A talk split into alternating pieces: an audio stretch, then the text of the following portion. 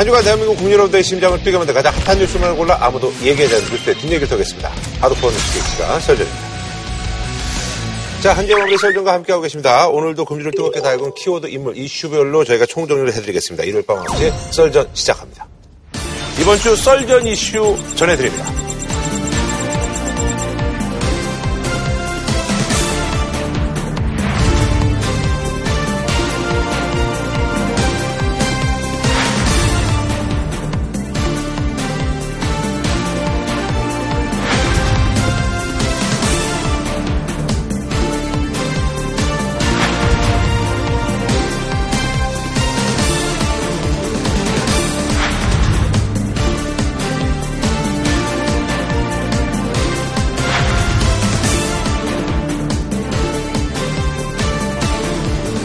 자, 기획특집 릴레이 썰전 초선의 시선입니다. 오늘 세 번째 시간인데요. 자, 오늘도 이제 초선의 두 분 모셨습니다. 더불어민주당 충남 논산 계룡시 금산군의 우리 김종민 의원님하고요. 자유한국당 네, 경북 포항시 북구의 김정재 의원님 모셨습니다. 반갑습니다. 모십시오. 아, 반갑습니다. 예, 예. 제 아, 고향 국현입니다. 아, 고향. 아, 고향. 네. 아, 맞아요. 제가 잘못이야 됩니다. 저는 또 동갑이시죠?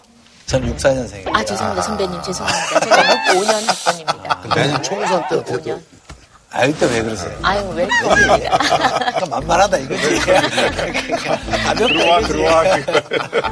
아니, 그러나 우리 저기 김종민 의원님이 이제 많은 분들이 이제 종명인 가수 김종민을 이제 일단은 떠올리는 경우도 있잖아요. 김종민 하면은. 그죠? 떠올리는 경우가 있는 게 아니고요. 네.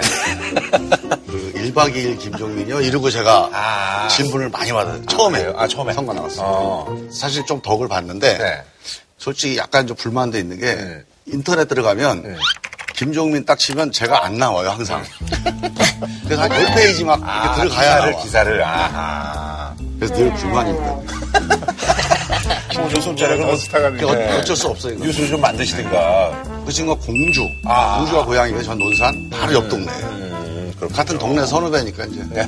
만나서 소주 한잔 해야지. 아니, 김종민도 웃긴데 의원님도 웃기네요. 네, 어, 예. 아니, 근데 저기 아까 제가 네, 네. 오늘 의원님은 예전부터 이게 코미디로 쪽에 관심이 많으시다고. 아, 저는 정말 학교에 아침에 일찍 가서요. 애들을 네. 웃기기 시작했습니다. 네. 그래서 어렸을 때, 어렸을 때 꿈이 정말 코미디언. 어. 예. 근데 그거 알고 계셨어요? 원래 네, 좀 이게 유머 관계 좀 있었어요. 아, 저는 뭐 거의 보이지 않는 네. 개그맨입니다. 저희 반에서. 네. 보이지 않는 개그맨. 굉장히. 어. 네. 아니, 근데 이제 사실 네. 이제 정치에서 또 유머가 굉장히 필수인데. 아, 그쵸. 근데 그건... 센스 오브 휴머를 제일 중요하죠. 근데 그런 것도 좀 발휘할 만한 그런, 그런 기회가 없으셨나요? 아, 너무 썰렁한 게 지금 정치권이어가지고요. 아. 이 사실은 이게 음. 미국의 정치인의 덕목 첫 번째가 그러니까요. 센스 오브 휴머입니다. 네. 근데 우리 한국에도 좀 그랬으면 좋겠어요. 음. 그래서 좀 서로 웃으면서 협상할 땐 협상하고 이랬으면 네네네. 좋겠는데 너무 분위기가 썰렁해가지고 음. 아주 제가 특기를 아직 발휘를 못했습니다. 아, 그래요? 예. 그날이 오기를 기다리고 있습니다. 두 분이 잘 못했는데요. 알겠습니다. 예. 사실 뭐 이 얘기도 이제 굉장히 뭐 얘기가 좀 많이 될 것 같은데요. 선거법도 이제 패스트트랙에 지금 얘기가 되고 있죠. 자연권에서 빼고.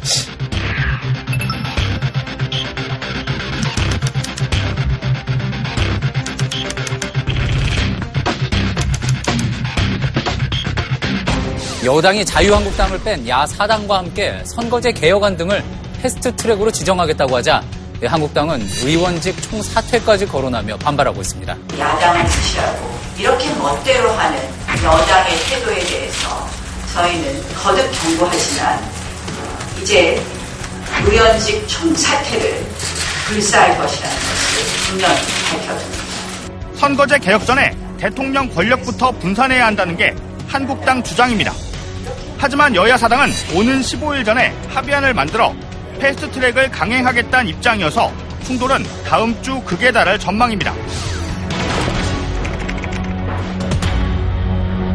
김종민 의원이 우리 당의 전개특위 간사거든요. 예. 아, 별명이 미스터 선거법이에요. 아, 아, 그래요? 도사입니다, 도사. 예. 현 상황도 제일 잘 알아요. 예. 어, 좀 말씀해 주시죠. 국민한테 약속한 건 일월 말까지 선거법 합의해서 개정하겠다. 음. 이게 이제 오 당 합의 사항이었어요. 그렇죠. 일월 말에 음. 약속을 못 지켰습니다. 국회가 이제 공존하면서. 그래서 이제 삼월 십오일 이렇게 이제 우리가 일정을 얘기를 했는데 왜 삼월 십오일이냐면 네.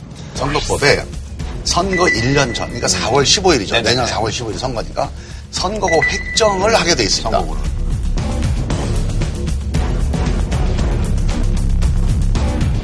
이걸 지키려면 그러면 선거 제도가 나와야 되지 않습니까? 음. 삼월 십오일 날까지 선거법 확정을 하려면 이월 십오일까지는 선거법이 확정이 돼서 뭐, 뭐, 확정위원회에 넘겨줘야 돼요.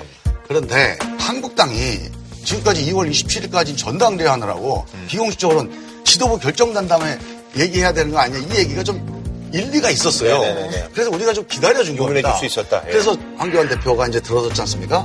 그러면 최고위원님들하고 잘 상의하셔서 입장을 결정해 주시면 삼월 십오일까지 오당 합의가 가능해요. 근데 만약에 이때까지도 한국당이 안 하겠다 그러면 삼월 십오일까지 패스트트랙이라도 안 올리면 이번 국회의원 선거 때 선거법 개정은 불가능합니다. 어. 삼월 십오일. 진짜 들어오란 얘기입니다, 이게. 네네. 삼월 십오일까지. 삼월 십오일. 밥상 차려놨으니까 네. 식사 같이 하자, 이거예요. 근데 밥상에 차려놓고 같이 먹으려고 그러면 이게 먹을 만한 음식이 올라와야 되는데 이게 못 먹을 만한 음식이 올라오니까 이게 이제 머리가 아픈 거예요. 음식은요? 그 음식이 각자 가져오게 돼 있어요. 그러니까 각자 가져오는데. 오세요. 아니, 같이 각자, 각자 가져오는데 어. 작년에 그 합의할 때 내용 중에 뭐가 있냐 그러면은 한국당의 기본적인 스탠스를 그때 벌써 이미 얘기했습니다. 음. 권력구조 개편. 네네네네. 왜냐하면 제왕적 대통령에 바꿔라. 그 조건을 달았죠. 예. 국민들이 큰 열망이죠. 그래서 그걸 저희가 충분히 받아들여서 권력구조 개편해야 된다 이번에. 자동차에 자전거 바퀴를 달 수는 없잖아요. 그러니까 먼저 이 자동차를 갈지 오토바이로 갈지를 정하자는 거죠. 그래서 권력구조 개편 정하고 그 다음에 선거제 같이 이제 개편을 하자. 이제 이걸 동시에 하자는 건데. 권력구조 개편에 대한 이야기는 한마디도 지금 안 나오고 있지는 않습니다. 지금 삼월 십오일 저희도 정말 하고 싶은데 굉장히 좀 쉽지가 않을 것 같습니다. 네. 국민과의 약속인데 굉장히 좀 면목은 없습니다만 이게 굉장히 중요한 거기 때문에 저희가 좀 더 어, 심도 깊게 생각을 해야 될 것 같고요. 권력구조 개편에 대한 여야 합의 사항이 사실입니다. 그런데 네. 그 합의의 내용을 사실관계를 말씀을 드리면 선거법이 합의가 되면 곧바로 이어서 아. 국어적으로는 좀 약간 안 쓰는 표현인데 곧바로 이어서 권력구조 개편을 논의하자. 이게 아, 합의사항이어서. 선거제도 개혁 관련 법안 개정과 동시에 권력구조 개편을 위한 원포인트 개헌 논의를 시작한다. 일단 선거법 개정 문제 이거 처리를 해야 권력구조 얘기를 하게 돼 있어요. 그래서 아유. 그 문제는 순서를 이미 정해놨다는 말씀을 드리고 합의문에 보면 말씀하신 대로 저도 정말 이런 좀 기이한 합의문은 처음 봤는데 선거제도 개혁 법안 개정과 동시에 음, 곧바로, 곧바로. 이 두 개를 같이 썼어요. 사실은 동시에 하자고 이제 주장을 하는데 아니 한국당은 동시에 하자 한국당은 동시에 하자고 했는데 쉬운 몸매기예요. 개정과 동시에 국문과 나왔는데 개정과 동시에 되면 이견이 저한테 좀 해석권을 좀 주십시오. 합의가 된 그 마지막 그 완료 완료 시점부터 동시에 아, 곧바로 한다 이 말이죠. 곧바로. 그러니까 이걸 동시에 해석하지 않는 게 아니에요. 저는 at the same time 동시에 두 개를 같이 한다 이렇게 저는 해석을 했거든요. 그러니까 뭐 다시 한번 한 열 번 한번 다시 한번 읽어보시면. 아, 저는 이 합의문을 정말 달라질 수 있어요. 예, 아, 아침에 엄청 많이 읽어봤는데. 정치 수준을 네. 이게 지금 보여주는 거예요. 아니 아니 우리 김정재 말씀이 아니라 이런, 이런 그 문화를 정할 때. 네. 해석의 여지를 네. 남겨놓는 식으로 살고 하니까. 저 문장은 제가 볼 때 외람되지만 자유한국당이 억지를 부리는 겁니다. 저 문장은 아무리 봐도 그렇게 억지가 될 수가 없어요. 두 개를 들어보세요. 하자는, 선거법과 권력구조 개편을 동시에 한다 그러면 저렇게 안 쓰죠. 그거는 초등학생한테 물어보면 금방 나오는 얘기니까 그렇게 억지 부릴 일이 아니고 합의해놓고 나서 뒤집으려 하니까 지금 말이 안 되니까 억지 해석을 지금 하는 거고 이건 안 되고 그 다음에 해석은 자유예요. 왜 자꾸 해석은 말이 안 되는 거고 자 예, 예. 그, 그렇게 만약에 그게 동시에 하는 거라고 그랬으면 합의가 안 됐죠. 음. 자유한국당에 대해서 이 부분에 대해서 제가 좀 비판적으로 음. 얘기해야 되는데 권력구조 개편과 선거제도 개편이 다 필요한 거예요. 근데 이거를 자유한국당이 이 문제를 이번에 안 하겠다라고 하는 음. 그것의 하나의 방편으로 권력구조 문제를 끌고 오는 거 아닌가 하는 그런 비판을 받을 소지가 굉장히 있어요. 그러니까 저는 선거제도 개편을 그것 때문에 이번에 안 하겠다라는 식으로 비춰서는 좀, 좀 곤란하다 이런 생각이 듭니다. 아, 정확하신 지적이네요. 아, 저도 동의합니다. 예. 아, 저도 동의를 저도 하고. 저도 똑같은 예. 얘기를 했어요. 아, 저도, 뭐, 저도 동의를 합니다. 저도 네네네. 동의를 하는데 이론적으로 배우기도 그렇고 또 대부분 선진국에서는 이게 대통령제하고 양당제하고 매칭이 되고 의원 내각제하고 비례제 또는 비례제가 매치가 된다는 거 아마 거의 동의하실 겁니다. 그래서 권력구조 개편 이와 동시에 하자는 주장은 그런 것 때문에 하는 거고요. 그런데 민주당도 저는 자유롭지 못하다고 생각을 해요. 왜냐하면은 민주당이 맨 처음에 연동형 비례제 할 때 노 했습니다. 네. 노 하다가 그다음 어느 날 갑자기 지역구 이백석, 비례 백석 이렇게 가져오는 거예요. 왜? 국민들은 절대 의원 수 삼백 명을 넘는 거를 네. 동의하지 않습니다. 그러니까 갑자기 지역구 이백오십삼 개를 이백 개로 훅 줄여온 네. 거예요. 그래서 제가 물어봤죠. 누가 도대체 오십삼 개 지역구를 내놓느냐 그랬더니 그건 아무도 대답하지 않아요. 그러니까 못 먹는 음식이라는 거죠, 저는. 그 다음에는 나온 게 이백이십오 석을 또 가지고 최근에 음. 가지고 나왔습니다. 문제는 민주당 안에 의원님들께서도 사실은 우리한테 동의받은 적도 없다.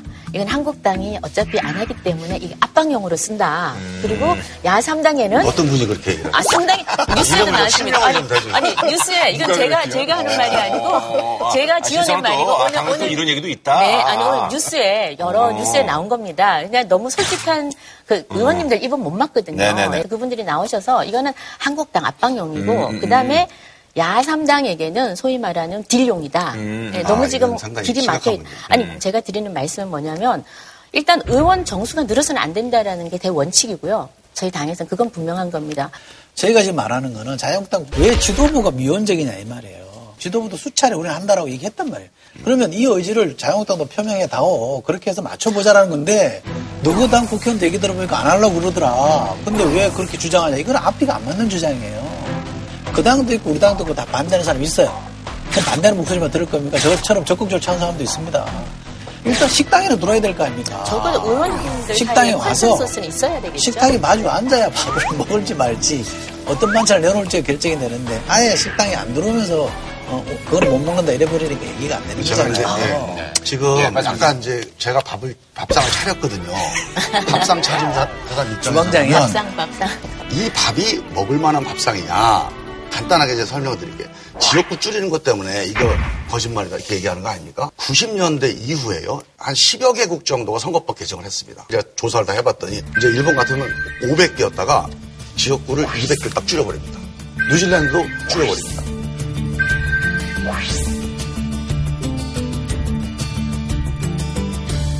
어떤 나라도 지역구를 과감하게 줄이지 않은 선거법 개정은 없었어요. 그런데 이게 왜 가능하냐?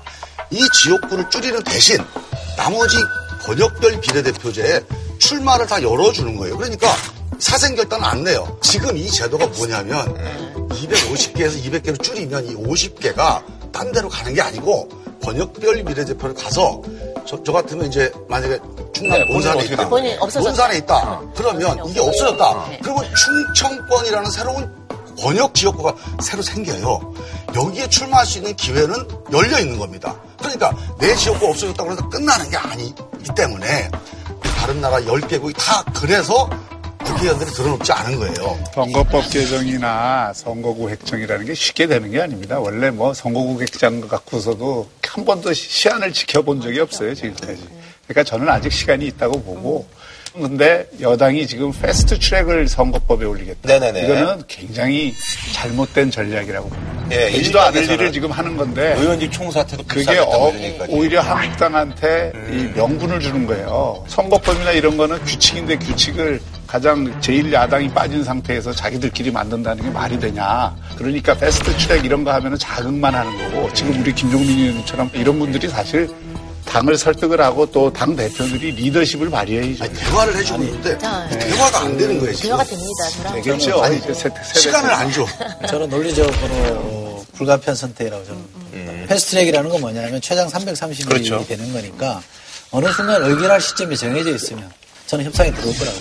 만약 그 강제 수단도 없으면 저는 네. 마냥 시간 끌어가지고 나중에 못합니다 이러고 손들어 버릴 것 같아요. 아. 그러니까 이게 그러니까 지금 흥분하면 협상을 내려야 되는데 오직 사퇴하겠다 이러니까 진짜 의지가 없는 사람들이에요. 아하. 이러면 안 되죠. 아, 저는 사퇴. 야, 너 그러지 마라. 어떻게 해? 너 그러지 말고 우리 진짜 이제 태국에서 협상하자 이래. 어떻게 국회의원이 되는 거지? 아니, 어떻게 국회의원이 되는 아니, 경상북도권에서 어떻게 안 되지? 국회법의 취지를 잘 봐야 되는데 패스트 트랙을 한다는 의미는 시간은 걸리지만 결국 직권상정을 하겠다는 얘기입니다.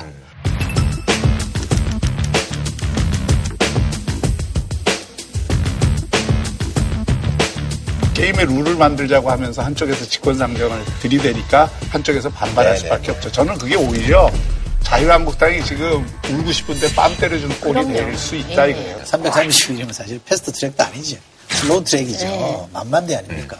다섯 개 정당이 있잖아요. 자유한국당을 뺀 나머지 정당이 다 지금 선거법 개정에 대한 논의를 하자 그런단 말이에요. 우리가 민주주의라고 하면 숫자로 봐도 이게 많아요. 절대 다수의 사람들이 좀 선거법 개정을 논의하자 그러는데 자유한국당이 지금 안 된다고 하는 것 때문에 논의를 안 해야 됩니까? 아니면 우리가 법에 정해진 방식을 음. 통해서 논의를 가속화하는 방법을 써야 됩니까? 이게 울고 싶은데 뺨 때린 아니, 게 아니에요. 제가 울고 여기서... 싶은 건 우립니다, 진짜로. 아, 근데 왜 울고 싶은지 아니, 왜? 아니, 근데 아니, 저는 왜 국민이, 백... 저는 국민이 울고 싶은 거예요. 아니, 왜 한계적인 가야 쫓아오네. 사실 국민들은요, 연동형 비례제든 뭐든 관심 없어요. 국민들이 바라는, 아니요, 국민들이 바라는 거는 절대 권력을 가진 대통령의 권력 남용 이런 거 좀 줄었으면 좋겠고 국회의원들 일 좀 해줬으면 좋겠다. 일 안 하고 갑질하고 특권 누려가면서 숫자 늘리지 마라 이거거든요. 그러니까 숫자 늘리지 말라는 게 국민들은 더 저는 방점을 찍는다고 봅니다. 연동형 비례제는 아니 연동형 비례제는 무조건 숫자를 늘리게 돼 있습니다. 저희는 일관되게 하나 주장했습니다. 권력구조 개편하자. 제가 요 정개특위 하기 전에 제가 개헌특위도 했어요. 제가 이 년 동안 하면서 느낀 게 있습니다. 저는 기본적으로 의회제가 맞다고 봐요. 민주주의 제도를 하려면 의회제로 가야 된다. 그런데 국민들이 국회 권한 주는 걸 반대해요. 왜 반대하냐? 국회가 믿지를 못하겠는. 그래서 선거법과 국회 개혁을 통해서 의회가 개혁되는 결단. 이걸 먼저 하지 않으면 국민들이 절대로 국회에다가 총리 추천을 하든지 아니면 예산권을 전율적으로 주든지 이런 의회 권한 강화에 대해서 국민들이 반대할 가능성이 높다. 네네네. 방향은 그 방향이지만 먼저 선거법 개정 국회 개혁 먼저 결단해야 된다. 네, 알겠습니다. 그 점을 네. 조금 말씀드립니다. 자, 그리고요. 정치권 소식을 좀 다뤄야 될 텐데요. 어, 황교안 대표 어떤 그 리더십의 이제 첫 시험 때가 오일팔 그 발언 논란 관련해서 이제 세위원에 된 그 징계.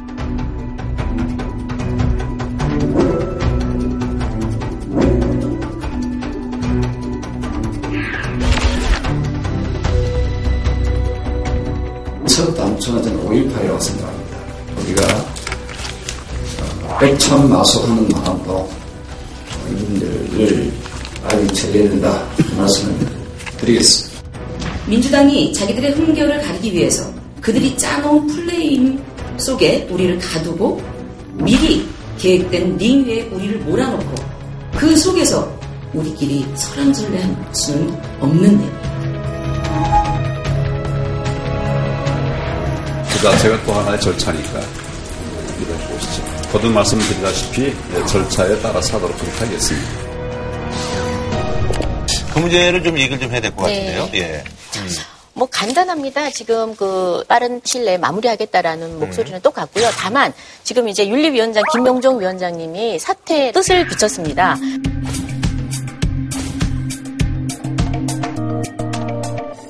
그래서 아마 조만간 만약에 그 사퇴 결정이 되면 빠른 시간 내에 윤리위원장을 선임을 해서 윤리위를 개최를 할 것 같습니다. 네. 자 그러면 예. 윤리위에서 전형 의결 한 분은 의총에서 개최를 하네요.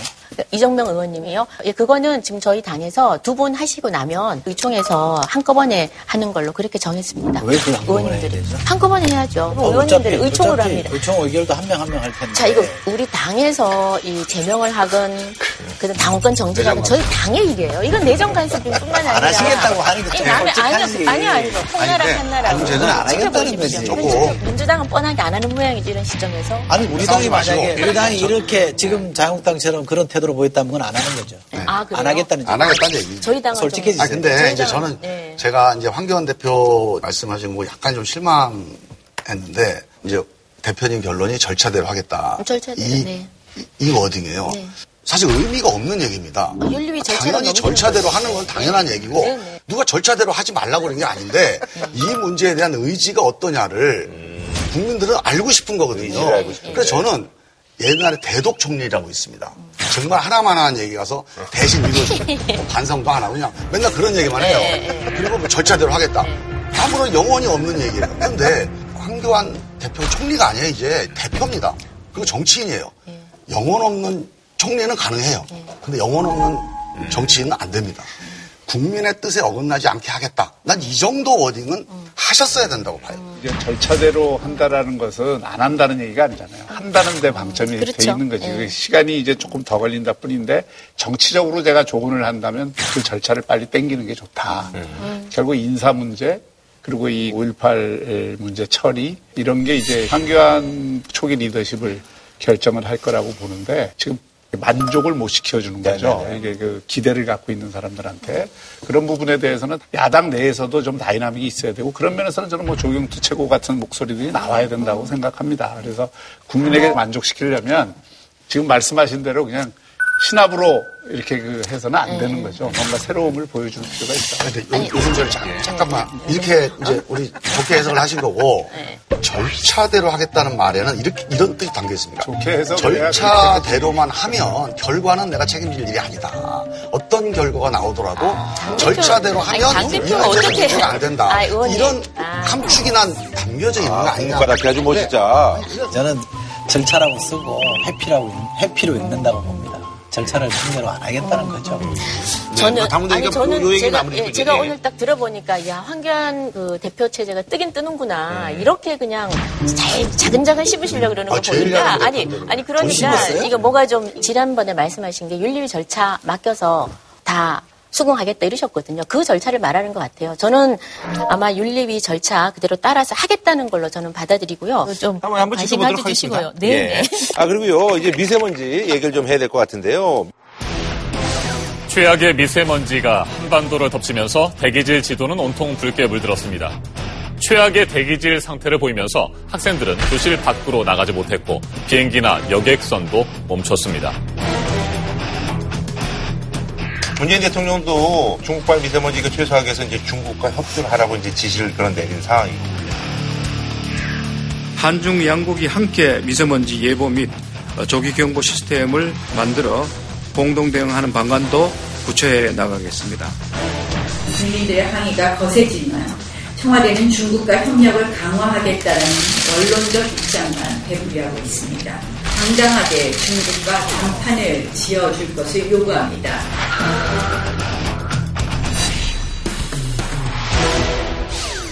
사실 국민들이 지금 경제 때문에 한숨을 쉬는데 한숨도 못 쉴 만큼 지금 공기가 나빴어요. 이것도 경제에 미치는 효과도 크고요. 네, 굉장히 힘들었습니다. 근데 대통령께서는 후보 시절에도 내가 중국에 당당하게 내가 소리 지르겠다 이랬거든요. 그래서 뭔가 실천을 해야 되는데 말을 했습니다. 중국 책임져라.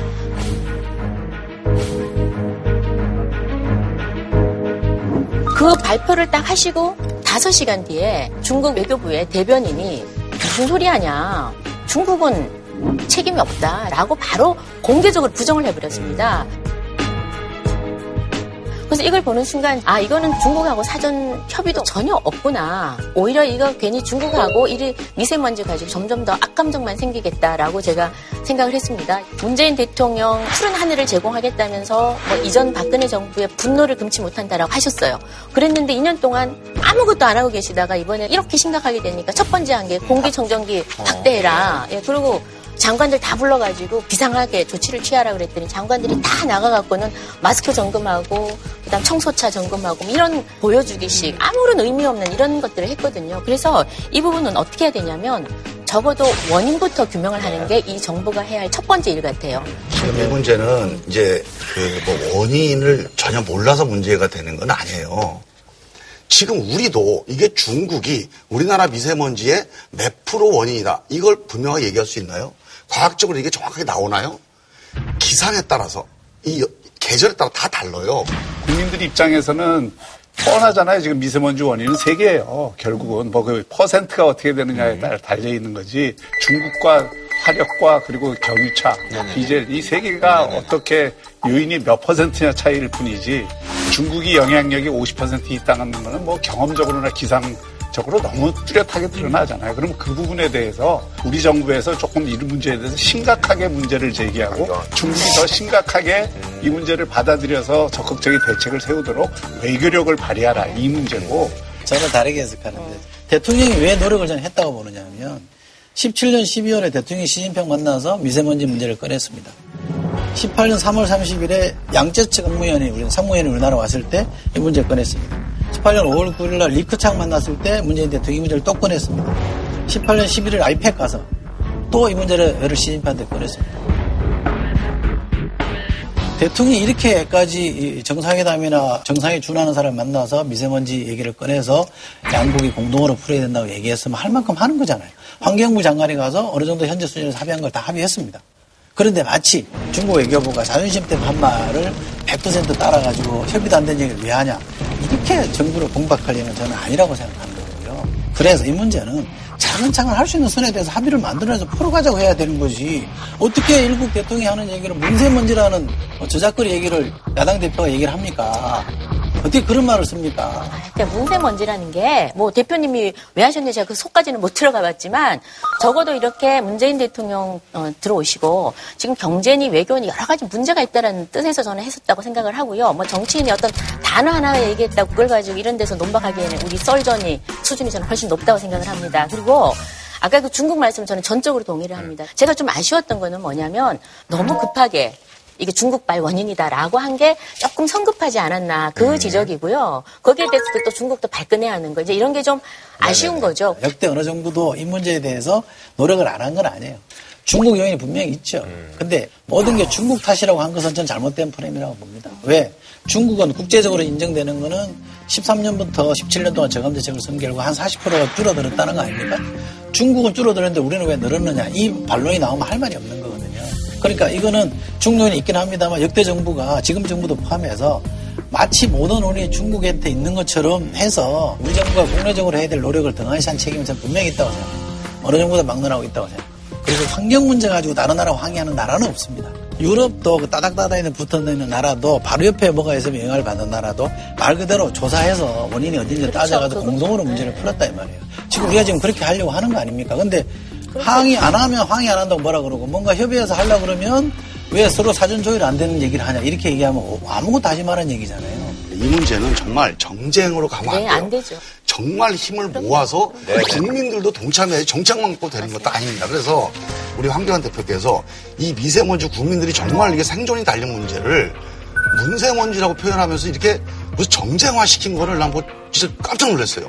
그 정쟁으로 이렇게 이어붙일 수 있는 문제가 아니네요. 대통령도 고민이 많고 이러니 이거는 같이 힘을 합쳐서 네네. 푸는 걸로 저는 이 부분만큼은 미세먼지만큼은 그 여야가 좀 머리를 맞대야 된다고 저는 생각을 네. 하고요. 불필요한 공방은 안 하는 게 맞다고 봅니다.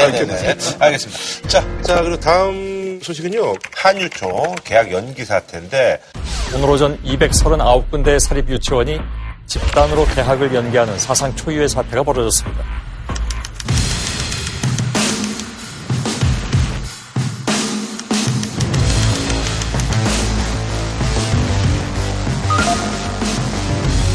교육단체로서의 생물성을 망각한 한유총에 대한 설립 허가 취소를 진행하겠습니다.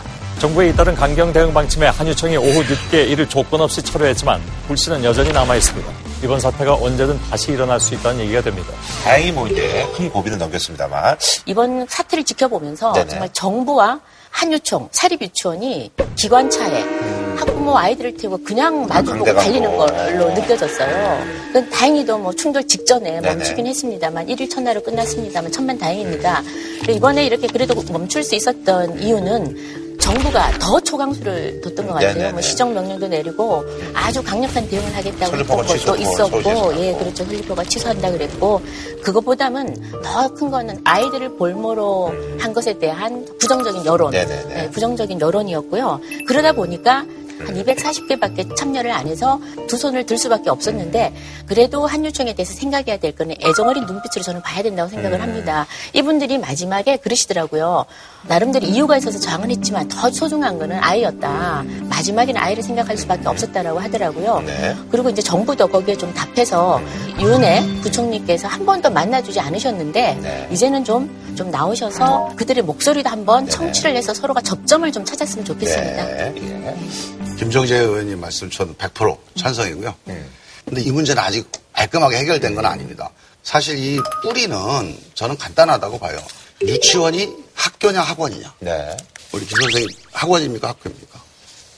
네? 갑자기 김종민 총리가 느닷없이 잘놀하시네 진짜. 지금 이제 학원으로 돼 있는데 사실 학교 기능을 좀 하고 있는 거 아닌가요? 법으로는 학교입니다. 사립학교예요. 음, 그런데 실제로 운영상에 개인 소유, 개인 재산 이런 주장을 하시잖아요. 음. 지금 그런 요소가 조금 있어요. 음.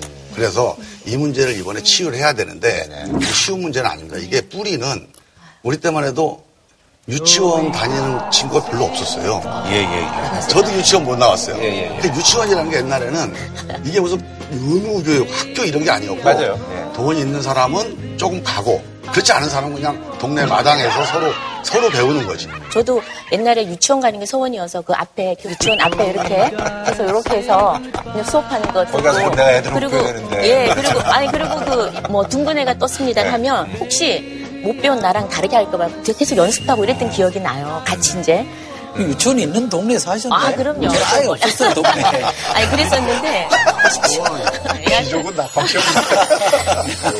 그런데 언제부턴가 이게 의무교육 비슷하게 음. 공공재로 바뀌기 시작합니다. 네네네. 그게 팔십 년 그 우리 과외금지 조치. 네네네. 그때 우리 이순자 여사께서 이제 보육 장려하신다고 그래서 그때 이 유치원을 개인한테 많이 허가를 해줬거든요. 그게 지금 한 삼십 년 이렇게 오면서 지금 쌓여있는 거기 때문에 하루아침에 안 되는데 이번에 공공교육기관으로 학교로 아, 딱 정비를 하는 그런 계기가 좀 돼야 된다. 바로 그 지점이죠. 음. 그러니까 지난 팔십 년부터 지금까지 네네. 국가가 못하는 일을 사립유치원을 내줘서 사립유치원이 한국의 유아교육을 책임져서 여기까지 왔잖아요. 그런데 엄격히하게면 사립학교법에서는 학교로 규율을 하고 있지만 네네네. 이게 개인 사업자예요. 학교법인이 그러니까 아니죠. 비영리 사업자라고. 음. 그러니까 이게 이렇게 돼 있기 때문에 이게 모순이잖아요.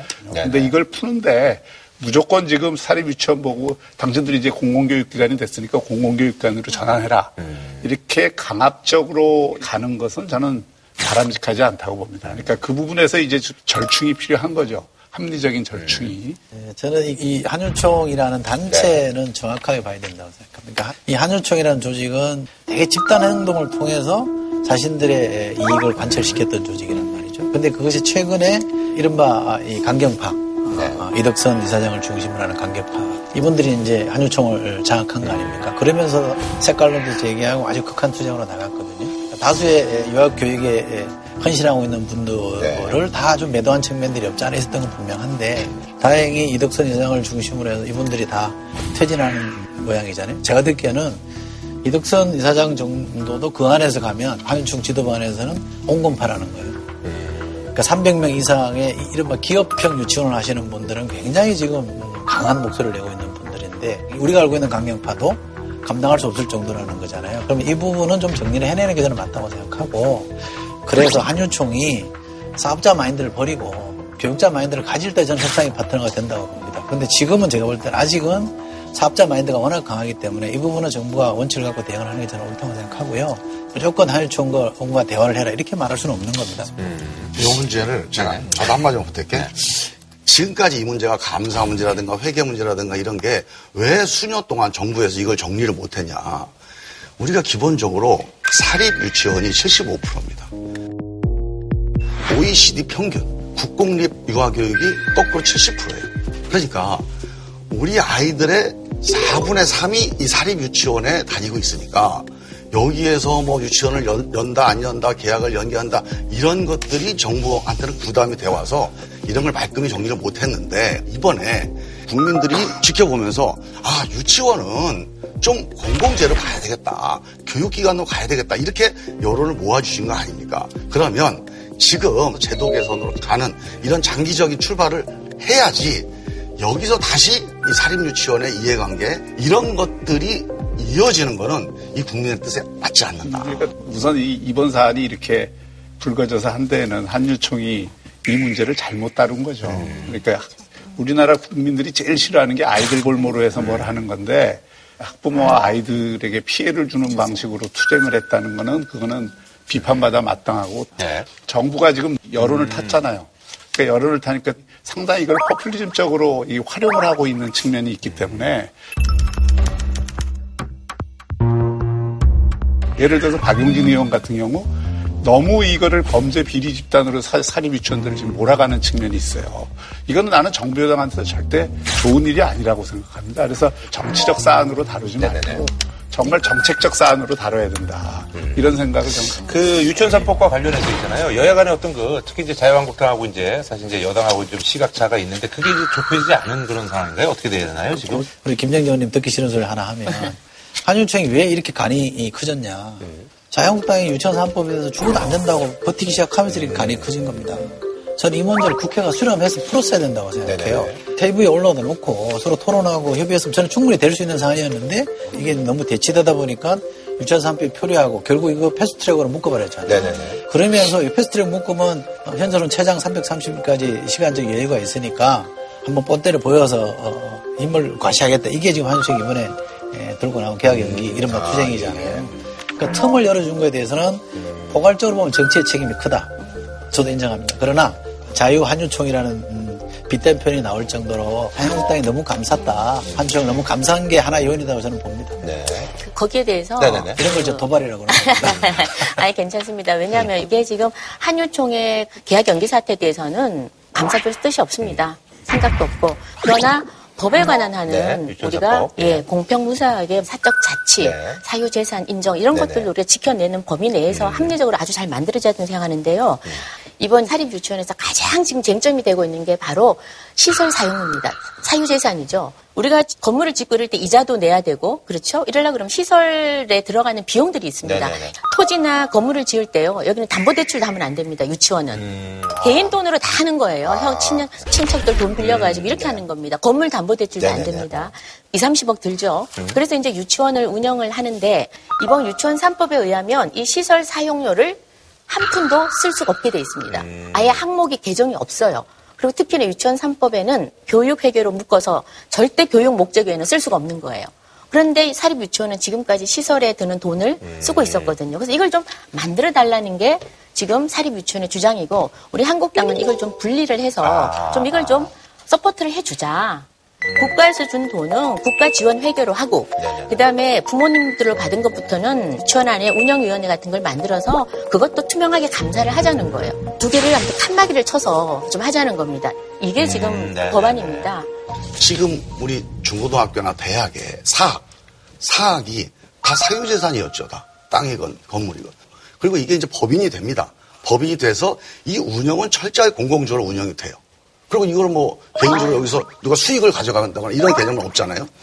근데 이거는 유치원은 이게 왜 이게 성립이 안 됐냐면 우리 저 오공하고 정부 때 유치원을 이렇게 공공 시스템으로 나라가 수용할 수가 없으니까 학교 법인이 갖고 있는 규제를 많이 완화해서 다 허가를 내준 거예요. 유치원에 대해서. 또 이게 학원이냐 학교냐가 헷갈린 상태에서 이게 한 삼십 년 오다 보니까 이걸 개인 재산 관점에서만 볼 수가 없는 게 지금 다 세제 혜택을 엄청나게 주고 있잖아요. 이거.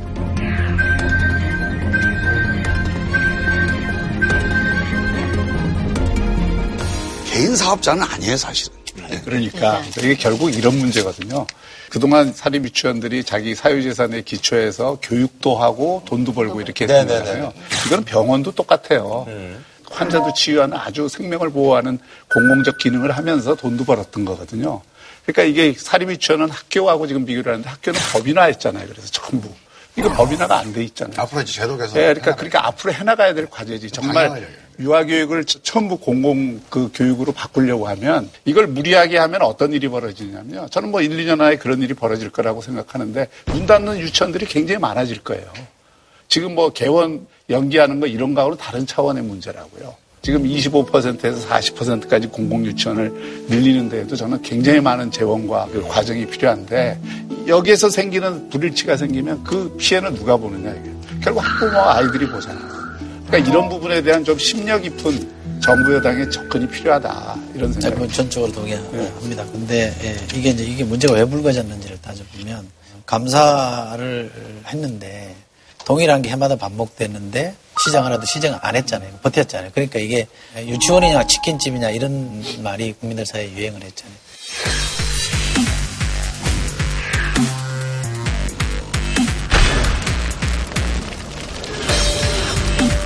특히 지금은 학부모들이 화가 나 있잖아요. 이 학부모들이 화난 정서를 우리가 모른 척하고 이제 한 곱이 넘었으니까 대화합시다 이렇게 가는 건 잘 안 맞다고. 어.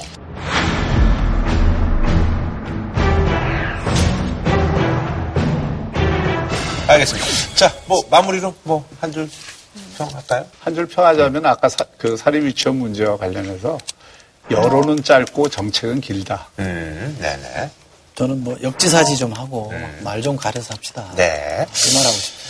네. 네, 저는 오늘 김정재 의원님 국회에서 자주 뵀는데 아 이렇게 어, 훌륭하신 분인데 오늘 또 마지막에 기어이 터지는 것 같아요. 기어이 터. 아니 제가 제가 충청도 사람이라 마음에 없는 얘기를 못 합니다. 아예 말을 안 하면 안 하지 마음에 없는 얘기를 안 해요. 마무리가 그거예요? 예, 아, 그러니까 음. 좋은 그 말씀 나누는 거. 좋았습니다. 네네네. 예. 아, 좋은 말씀을 드렸는데 저는 좀 네. 있는 그대로 아, 예. 알겠습니다. 예. 이번에 그 미세먼지를 보면서요. 그 사실 이번 정부가 외교 안보에 대해서 조금 무능하지 않았나. 무능에 익숙해지는 정부가 되면 어떡하냐고 걱정이 됩니다. 알겠습니다. 오늘 나와주셔서 너무 감사드립니다. 고맙습니다. 고맙습니다. 고맙습니다. 자, 북미 정상회담 이제 후폭풍으로 실질적으로 이제 나타난 일들이 있는데 국정원은 지난 오일 국회 정보위에서 최근 북한의 미사일 생산 시설에서 움직임이 있었다고 보고했습니다. 동창리 미사일 시험장 발사대와 엔진 시험장이 싱가포르 회담 이전 상태로 복구됐다는 겁니다. I would be very disappointed if that were happening. Uh, it's a very early report. But uh, I would be very, very disappointed in Chairman Kim, and I don't think I will be, but we'll see what happens. We'll take a look.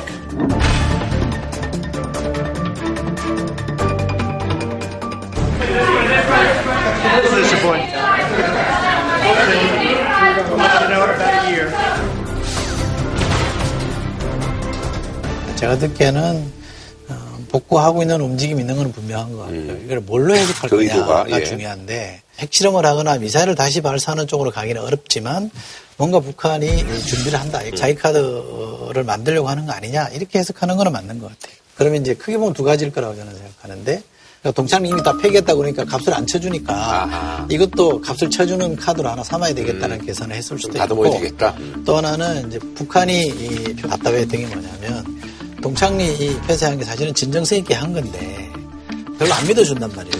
그래서 복구해놓고 당신들 보는 데서 제대로 이걸 폐기하자라는 그 생각을 일부 하고 있다라는 얘기도 하거든요. 지금 우리가 이제 북미 협상이 네. 결렬된 뒤에 각 나라마다 지금 바둑으로 얘기하면 복귀를 하잖아요. 네네네. 아, 왜 그렇게 됐을까? 예, 그 삼국 가운데 제일 고민. 음. 스러운 사람은 김정은 위원장이고 그 다음이 문재인 대통령이고 제가 보기에는 음. 그 다음이 트럼프 대통령이고 트럼프는 또 다른 고민이 있잖아요 그쪽에. 예, 네, 다른 고민이 있지만 저기 협상과 관련해서는 매들보다는 노잼이 낫다 이런 입장에서 긍정적 평가가 음. 많거든요. 아. 차라리 북한은 아마 이번 그 협상에 대해서 상당한 기대를 가졌겠죠. 네네네. 경제 문제를 해결한다는 거기에 이제 삐죽.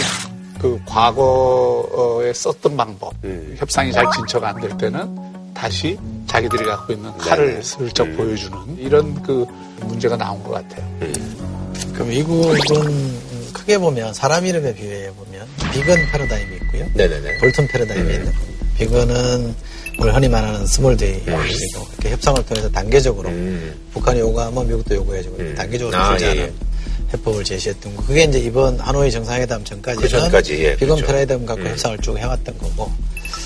하나 이제 볼튼 패러다임이라는 거는 먼저 비핵화해 음. 그럼 도와줄게 음. 아주 간명합니다. 음. 이거는 이제 좋게 말하면 빅딜인데 항복해라는 얘기인 음. 것이죠. 마지막 하노이 정상회담 결렬은 결국 대통령이 음. 그러니까 볼튼 패러다임을 네. 선택한 거라고 봐야죠. 그러면 당분간은 볼튼 패러다임이 상당 기간은 미국에서 음. 이제 득세한다고 보는 그렇겠죠. 게 맞습니다. 예, 예. 어, 지금 볼튼 패러다임이냐 뭐 비건 패러다임이냐 그러냐 그렇게 말씀을 하셨습니다만은 실제로 그 백악관 내나 미국 조야내에 어떤 패러다임이 있는지 우리가 어떻게 알겠어요. 음. 오히려 일부 보도에 의하면 폼페이오가 더 강경이라는 음. 그 보도들도 나오고 있거든요. 사실은 지금 핵심은 그거잖아요. 무기 소지 검사를 안 하고 사람들을 들여다가 전부 파티를 열자는 거 아니에요. 근데 파티 아무리 해본 대로 소용이 없다니까요. 무기 소지 검사를 제대로 해야지 지금 되는 그런 국면에 와 있다는 걸 인식을 하고 미국의 요구를 북한이 더 많이 들어줘야 될 때지 북한의 요구를 미국이 더 많이 들어주도록 이렇게 유도할 때는 아니라고 보는 거죠. 네.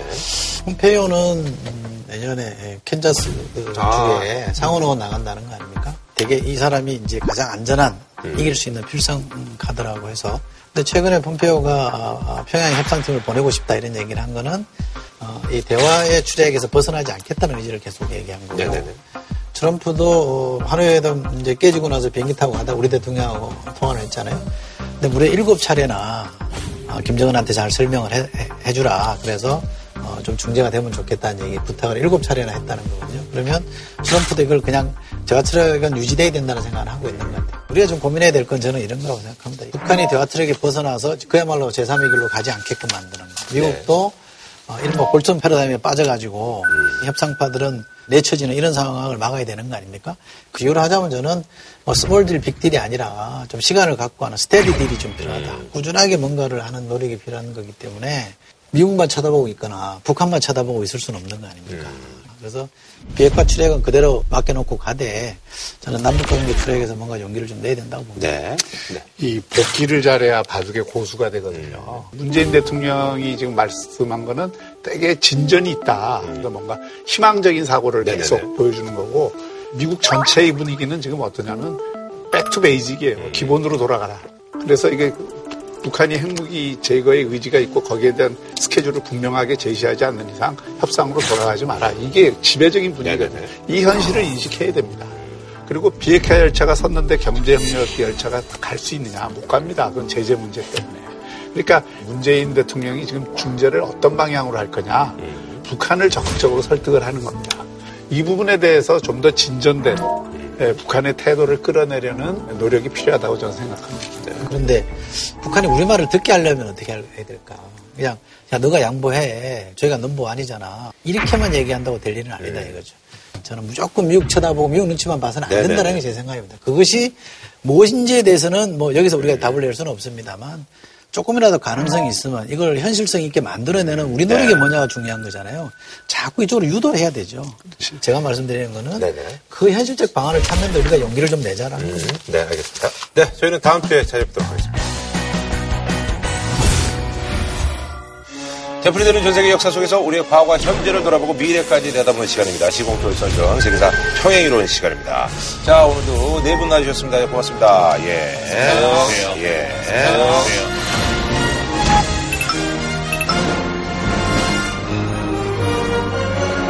자, 오늘 먼저 특별히 저희 주제와 관련해서 예, 이분 모셔봤는데요. 예, 바로 유튜브계의 아이콘이라고 불리는 분이죠. 대도서관님 모셨습니다. 예, 반갑습니다. 예. 안녕하세요. 유튜버 대도서관입니다. 예, 우리 조작가는 뭐 잘 아는 것 같아요. 예전에 뭐 어, 같이 강연할 때 이제 음. 앞타임, 뒷타임 이렇게 강연을 했는데요. 거기 학부모들이랑 학생들이랑 같이 앉아 있었어요. 음. 저는 이제 방송을 가끔씩 나오다 보니까 제가 나오니까 학부모들은 다 박수를 치시는데 학생들은 저를 전혀 몰라요. 그런데 대도서관님이 딱 나오니까 학생들이 난리가 나는 거예요. 그래서 아, 젊은 세대들한테는 역시 일 인 미디어가 엄청 세구나 느꼈습니다. 그래요. 어. 아니 그래서 말이죠. 오늘 저희가 이제 그 대도서관을 모신 이유 중에 하나가 초중고 해가지고 이제 너희들은 뭐 나중에 이제 뭐가 되고 싶냐 이런 거 하는데 음. 유튜버가 십 위 안에 사 위인가 오 위에 네. 이렇게 돼가지고 그래서 직업의 어떤 판도가 점점 바뀌고 있다라는 것을 저희가 느낄 수가 있습니다. 그래서 저희가 오늘 주제를 세계의 직업으로 정해봤는데요. 구독자 수가 어마어마하죠? 네, 지금 백구십만 명 좀 넘었습니다. 음, 네. 야, 와. 그럼 많은 분들이 이제 뭐 아무래도 이제 유튜버를 또 이제 선망하는 이유 중에 하나가 이제 이게 또 경제적 가치가 대단하거든요. 그 음. 어떻게 되는 거예요? 뭐 수익이? 그러니까 이천십칠 년도에 그저 십칠억이라고 이제 책에도 음. 썼었는데 음. 이제 이천십팔 년도 작년 수익을 좀 이렇게 좀 보니까 사억억 정도 돈 정도가 대단합니다. 예. 네, 오천억은 그 매출이라 네, 뭐 순수익으로 가져가는 거는 뭐. 어, 또 아무래도 이제 뭐 직원들이 그러다 보니까. 네, 맞습니다. 직원들이 많아요. 예, 예. 어, 아무래도 이제 유튜버가 인기가 많은 이유, 뭐, 다각도로 분석이 되고 있습니다만, 네, 네 분의 생각은 어떤지, 어떻게 생각하세요? 가장 중요한 거는 이제 젊은 세대일수록 음. 자기 성향이 강하고 맞아요. 자기 취향이 세다 보니까 음. 이 남의 취향에 맞춰서 일을 해야 되는 직장 음흠. 이게 싫은 것 같아요. 맞아요, 맞아요. 기업에 들어가서 한 십 년 되면 이제 우리가 사회화 되죠. 예, 흔히 컴파니맨이라고 그러잖아요. 음. 그러니까 그 기업이 자기의 인격과 그냥 합쳐져 버리는. 맞아요. 근데 요즘 이제 친구들은 자기 개성을 지키는 것을 인생의 가장 중요한 목표로 보다 보니까 이런 일 인 방송을 선호하는 게 아닌가 생각이 들죠. 예, 우리 교수님은요? 그러니까 말해도 이제 제도권 방송 같은 경우에 있어서는 방송 금지 언어도 되게 많고. 맞아요, 맞아요. 예, 뭐 이렇게 격식을 갖춰야 되고 예. 그러는데 여기선 좀 비교적 자유로우니까 음. 또 그만큼 또 재미도 있고 누린다. 이게 역효과도 있지 않나 싶은 음. 게 있어요. 그러니까 좀 자극을 얻기 위해서 약간 좀 이렇게 특별히 비속어 같은 걸 많이 쓴다든가. 아니면 뭐 위험한 소재 얼마 전에 보니까 버드박스 챌린지 그거. 아, 예, 정말. 아.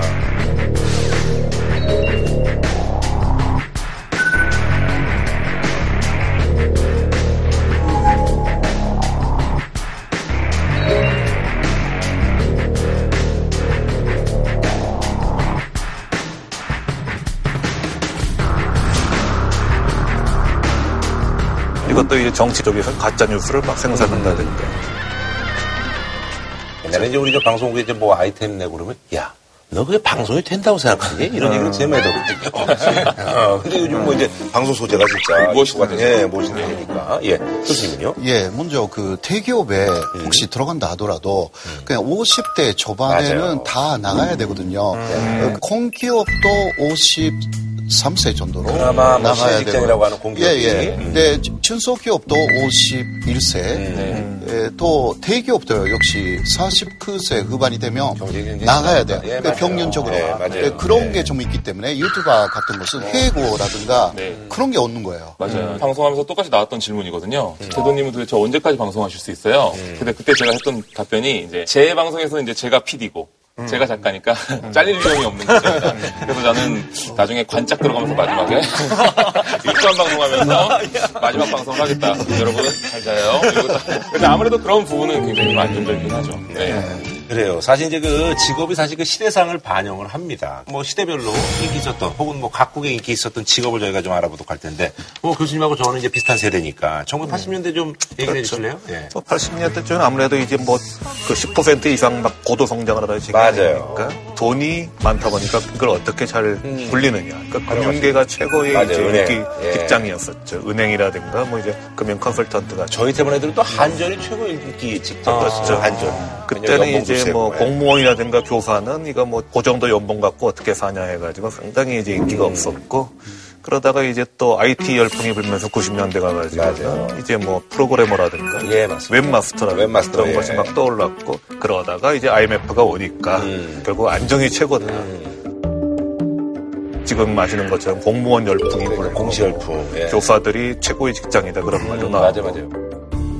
어때요, 미국은? 지금 이제 뜨는 직장 중에 하나가 뭐냐면 남성 간호사입니다. 음. 그러니까 이게 옛날에 이제 그 간호사라는 직업이 원래 젠더 개념에 굉장히 맞아요. 갇혀있는 직업이잖아요. 네. 그래서 남자가 간호사를 한다는 게 미국에서 굉장히 꺼리껴지다가 음. 요즘 이제 그 미국도 우리나라처럼 고령화 문제가 있고 맞아요. 노년층분들이 이제 거동이 불편하신 분들이 많다 보니까 이분들을 번쩍 들어가지고 뭐 계단을 올려주시나 이런 간호사분들이 많이 필요한 거예요. 네네네. 그래서 실제로 지금은 남성 간호사가 굉장히 인기가 많아졌고 어. 옛날에는 주로 이제 정신병동 같은 데 좀 많았었는데 예예 제압해야 되고 그러니까 예 일상생활에서 이제 아무래도 이제 고령화 사회에 접어들다 음. 보니까 아니 그러잖아요 굉장히 이색적인 직업들도 많잖아요. 예. 음. 굉장히 그 이색적인 음. 직업은 많은데 제가 조금 그 주목한 것은 그 특히 미국에서 음. 골프장에서 그 연못에 떨어진 맞아, 맞아. 아, 있죠. 골프장에서 예, 골프장에서 저도 골프장에 빠지거든요. 예, 예. 근데 미국의 넓은 예. 골프장에서는 하루에 뭐 삼천 개에서 음. 오천 개 정도 그게 아, 콘텐츠가 네. 있대요. 네. 그러니까 스쿠버 다이빙을 할 수 있는 자격을 갖고 있는 음. 사람이 네. 그 연못에 떨어진 그 무릎 공구를 주소 가지고 재활용해서 이제 뭐 예, 재활용하는데 음. 팔아서 음. 생활을 하는 음. 그런 게 미국에서 어, 상당히 또 수입을 많이 올려요. 그 미국에서 음. 보니까 커뮤니티 사이트에서 굉장히 화제가 된 음. 직업이 하나 있거든요. 뭐요? 사막에 송전탑이 굉장히 음. 큰 게 있어요. 음. 그 엄청나게 높아요. 거기를 혼자 기어 올라가서 정보를 받아요. 아~ 정보. 왜냐면 그 비행기가 갔다가 그걸 수가 있으니까. 빨간 거. 예, 네, 빨간 거. 그게 고장 났을 때 정보 가는 직업. 아마 사람들이 굉장히 신기하게 봤더라고요. 요즘 미국에서 네. 가장 뜨는 분야 중에 하나가 이제 퍼스널 샤퍼라는 게 있어요. 음, 맞아요. 음. 그러니까 이제 이번 시즌에 내가 이제 새로운 이미지로 옷을 갈아입어야겠는데 백화점 갈 시간이 없다. 아~ 음. 내가 다음 달에 이런 이런 이런 행사가 있는데 아~ 입으로 다 알아서 맞춰줘. 우와. 뭐 이런 직업들이라는. 그러면 약간 코디 같은 그런. 예. 음, 또 이제 더 재밌는 게 뭐냐면은 정신적 라이프 큐레이터라는 게 있어요. 음. 라이프 코치라고도 부르는데 음. 미국의 이제 뭐 실리콘밸리, 음. 월스트리트 이런 사람들 너무 바쁘다 보니까 자기가 인생에서 뭘 소중히 해야 되는지 그 우선순위를 정할 시간도 없는 거예요. 아니 그리고 이제 그게 혼돈이 올 때가 있어요. 맞아요. 네, 워낙 맞아요. 바쁘시니까 뭐 이해하시죠. 그럴 것 같아요. 그럼 이제 라이프 코치라는 네. 사람이 이제 블루투스로 어. 가족들한테 사랑한다는 말 했냐? 아, 뭐 그런 것들. 네. 아. 한 십오 분 동안 가만히 인생에 대해서 생각할 시간이다. 지금 일 다 멈추고 십오 분 동안 명상하세요. 어. 이런 거 해주는 사람들이 또 인기가 많습니다. 아하. 그리고 또 이제 전에 우리가 반려동물 얘기했잖아요. 네네네. 또 반려동물 가지고도 또 직업들이 막 생기는 것 같아요. 음. 그래서 가령 이제 사료가 있지 않습니까? 음. 그 사료가 과연 괜찮을지 먼저 아, 먹어보는 사람. 아, 예. 그렇지, 그렇지. 사람. 아, 먹어본다고요? 사람이. 사람이. 네. 사람이. 그러니까 이제 댕댕이 기미상궁이지. 아. 우리나라에도 많이 있고 네. 사료 회사가 그 사람들 없으면 안 돌아가는데. 아. 그러고 또 이제 굉장히 말하자면 이제 반려동물한테 자산들을 많이 증여한다. 어, 맞아요. 그때부터 저희가 상속을 한다.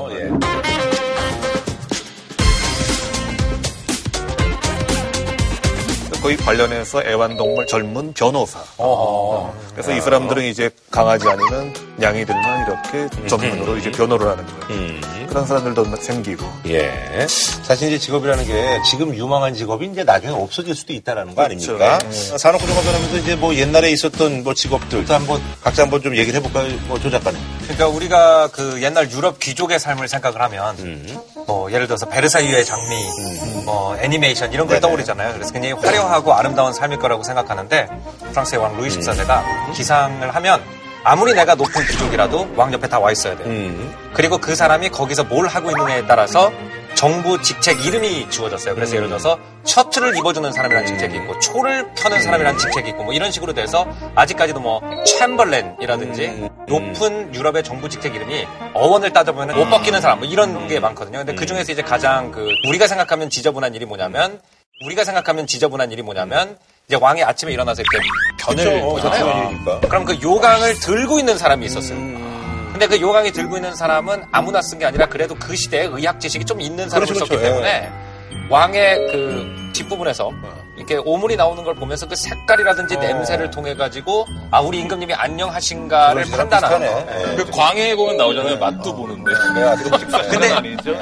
근데 이게 이제 전문적인 의사가 한 것이 아니라 음. 가장 높은 귀족을 시켰다는 거예요. 왜냐하면 가장 높은 귀족이 그거를 해야 반항할 생각을 못하니까 아~ 스스로가 왕보다 낫다고 생각하도록 만들기 위해서 어, 공작급이 그 일을 했다는 거죠. 나라급 있는 사람이. 네. 야. 뭐 유럽에서는요. 네. 천구백이십 년대까지만 해도 음. 어, 사람으로 개어주는 직업이 어허. 있었습니다. 어허. 그 알람시계 아직 비쌌어요. 어허. 그때는 예, 예. 모닝콜이네요. 예예 모닝콜 녹화업라는 이름을 가지고 있어가지고 근데 특히 그 아침 일찍 일어나서 그 권장에 가서 일을 해야 되는 노동자들을 위해서 그것을 쭉 했습니다. 천구백칠십 년대까지만 해도 좀 전문가들이 좀 남아 있었다고 합니다. 그래요. 예, 예. 사실 조선시대 후기에는요, 예. 전기수라는 직업이 있었어요. 음. 전기수라는 직업이 뭐하냐면은 번화가를 돌면서 책을 읽어주는 거예요. 굉장히 재밌게 읽어주는 거예요. 그러니까 지금 저희 직업이랑 똑같은 거라고 볼 수 있겠네요. 일인미디어 같아요. 일인미디어 똑같아요. 실제 에이에스엠알도 사실 책 읽어주는 게 있거든요. 그러니까 심지어 어떤 일이 있냐면 이거에 빠져들어가지고 사람들이 아. 여기에 몰입된 사람들이 전기수를 찔러 죽이게 돼요. 아. 약당 같은 놈아. 막 이러면서 아. 네, 그런 것도 있었고 또 고종 때는 전화교환수라는 직업이 있었는데 신기한 게 뭐냐면은 의친왕이라는 분이 계셨는데 이분께서 전화교환수 목소리에 폭삭 음. 빠져버린 거예요. 음. 그래가지고 후궁으로 심지어 들이기도 하셨다고. 음. 또 나중에 이번에 아드님이 음. 그 우리가 아는 그 비둘기 네, 이섭씨랑 네 맞아요. 네, 네. 그런 네. 가수분이라고 하시더라고요. 어, 제가 예전에 네. 방송했을 때 일 년 동안은 음. 얼굴 없이 방송을 했었거든요. 음. 그때 저의 목소리를 듣고 많은 분들이 음. 여성 팬분들이 굉장히 많았어요. 음. 그때 어떻게... 별명이 이제 문명중기. 문명하는 송중기다. 이렇게 목소리만 듣고. 아, 그리고 이제 일 년 뒤에 얼굴을 노출할 수, 한 다음에 이제 여자분들이 많이 떨어져나갔죠. 아, 우리 교수님은요, 예. 그러니까 이제 막 매폰팔이라고 그래가지고 음. 대신 매 맞는 사람. 음, 아. 그러니까 일반 양반들이 음. 끌려가서 이제 벌을 받아야 되는데 지쳐놓은 양반이 이제 볼기를 다 드러내고 음. 맞을 수는 없다. 돈 받고 대신 얼마를 맞아주고. 아. 그러니까 홍보도 그런 걸 했대. 아하. 그래서 판소리 홍보가에 보면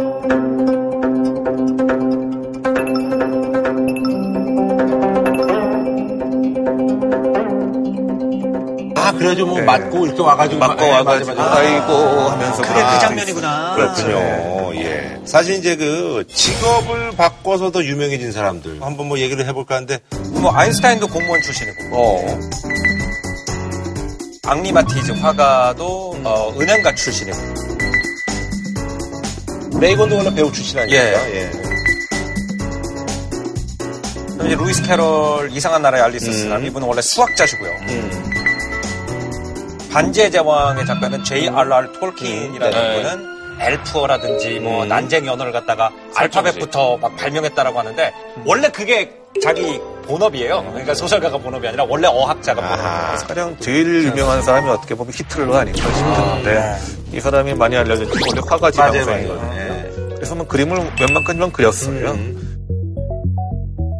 그런데 이제 그림을 보고서 아카데미에 세 번 떨어진 거, 두 번 떨어진 거 그런. 그러니까 일류 화가로 그냥 이렇게 대충 살다가 죽을 뻔했는데 어쩌다 정치를 해가지고. 무솔리도 선생님이었잖아요. 네, 그렇죠. 네. 그 양반도 초등학교 선생님이었었고. 음.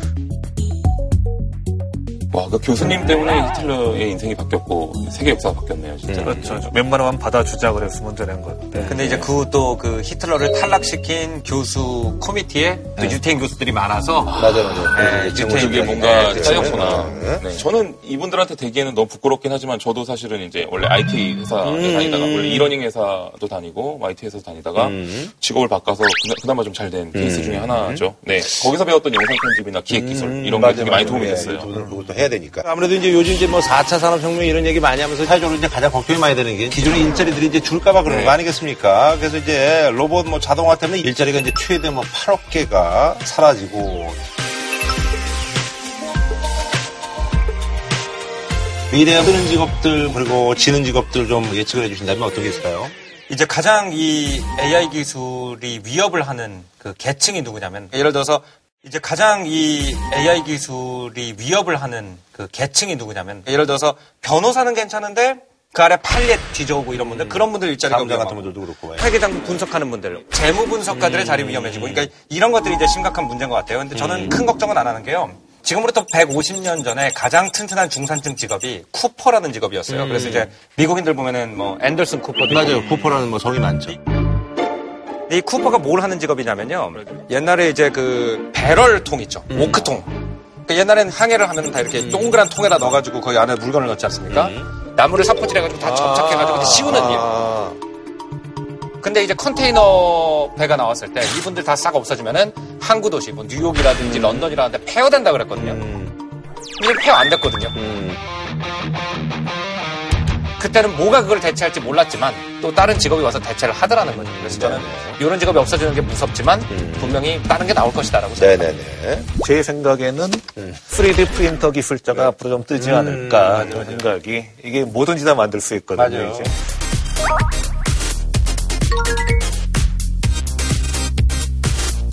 턱이 이렇게 좀 잘못된 사람한테 턱을 인공적으로 음. 만들어서 또 쓰리디 프린터를 만들 수 없고 이제 기본적으로 의학에서 필요한 음. 거죠. 지금 일본도 그렇고요. 한국도 그 고령화 사회로 접어들고 있고 한국에서는 그 현재는 육십오 세 이상의 십사 퍼센트 음. 일본은 이십팔 퍼센트예요.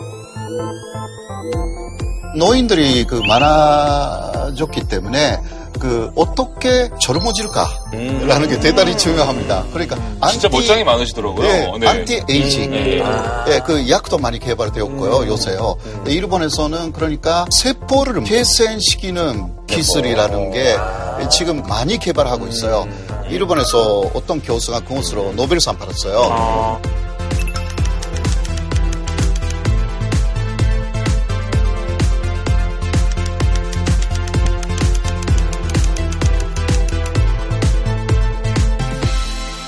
그게 지금 몇 년 후에는 실제로 쓸 수가 있게 됩니다. 음. 그러면 실버 산업, 그리고 안티에이징, 네. 거기에 엄청난 그 영향을 아마 줄 거라고 네. 생각하는데요.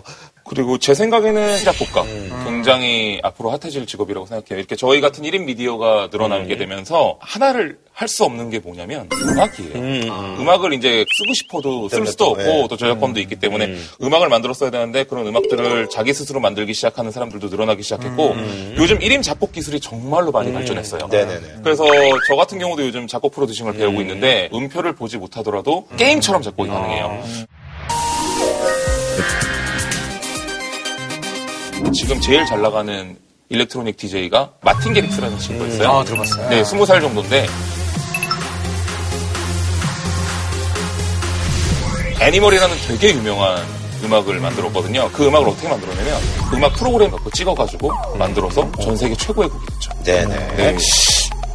모든 세대들이 이제 직업에 대해서 이제 고민하고 있는데요. 뭐 그분들께 이제 전하고 싶은 메시지가 있다면 한마디씩 하고 뭐 마무리 짓는 걸로 하겠습니다. 예. 청소년들이 이제 미래의 직업에 대해서 꿈을 가질 때 지금 잘 나가는 사람들을 보고 꿈을 가진다는 음, 거죠. 네네네. 근데 그런 꿈이 자기가 컸을 때도 그 직업이 잘 나갈 거라는 보장이 없다는 거예요. 그래서 오히려 다양한 인문학적 소양을 가지고 예, 예. 내가 실제로 일을 하게 됐을 때 그때 배워서 할 수 있는 학습력을 갖추는 게 중요하지 지금부터 내가 크면 저런 일을 할 거야라고 한 방향으로 가면은 지금처럼 변화가 빠른 사회에서는 그 직업이 존재할지 존재하지 않을지도 음. 모른다는 거죠.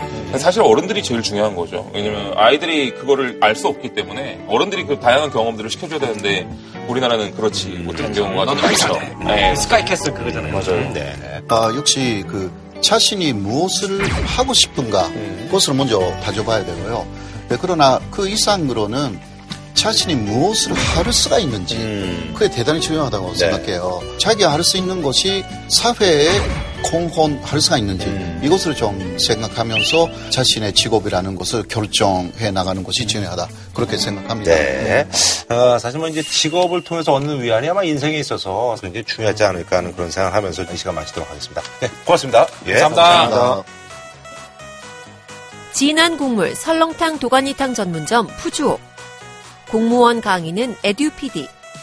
신선한 초밥, 다양한 즐거움 쿠쿠. 화물 콜센터는 화물맨에서 백화점 상품권을 드립니다. 제이티비씨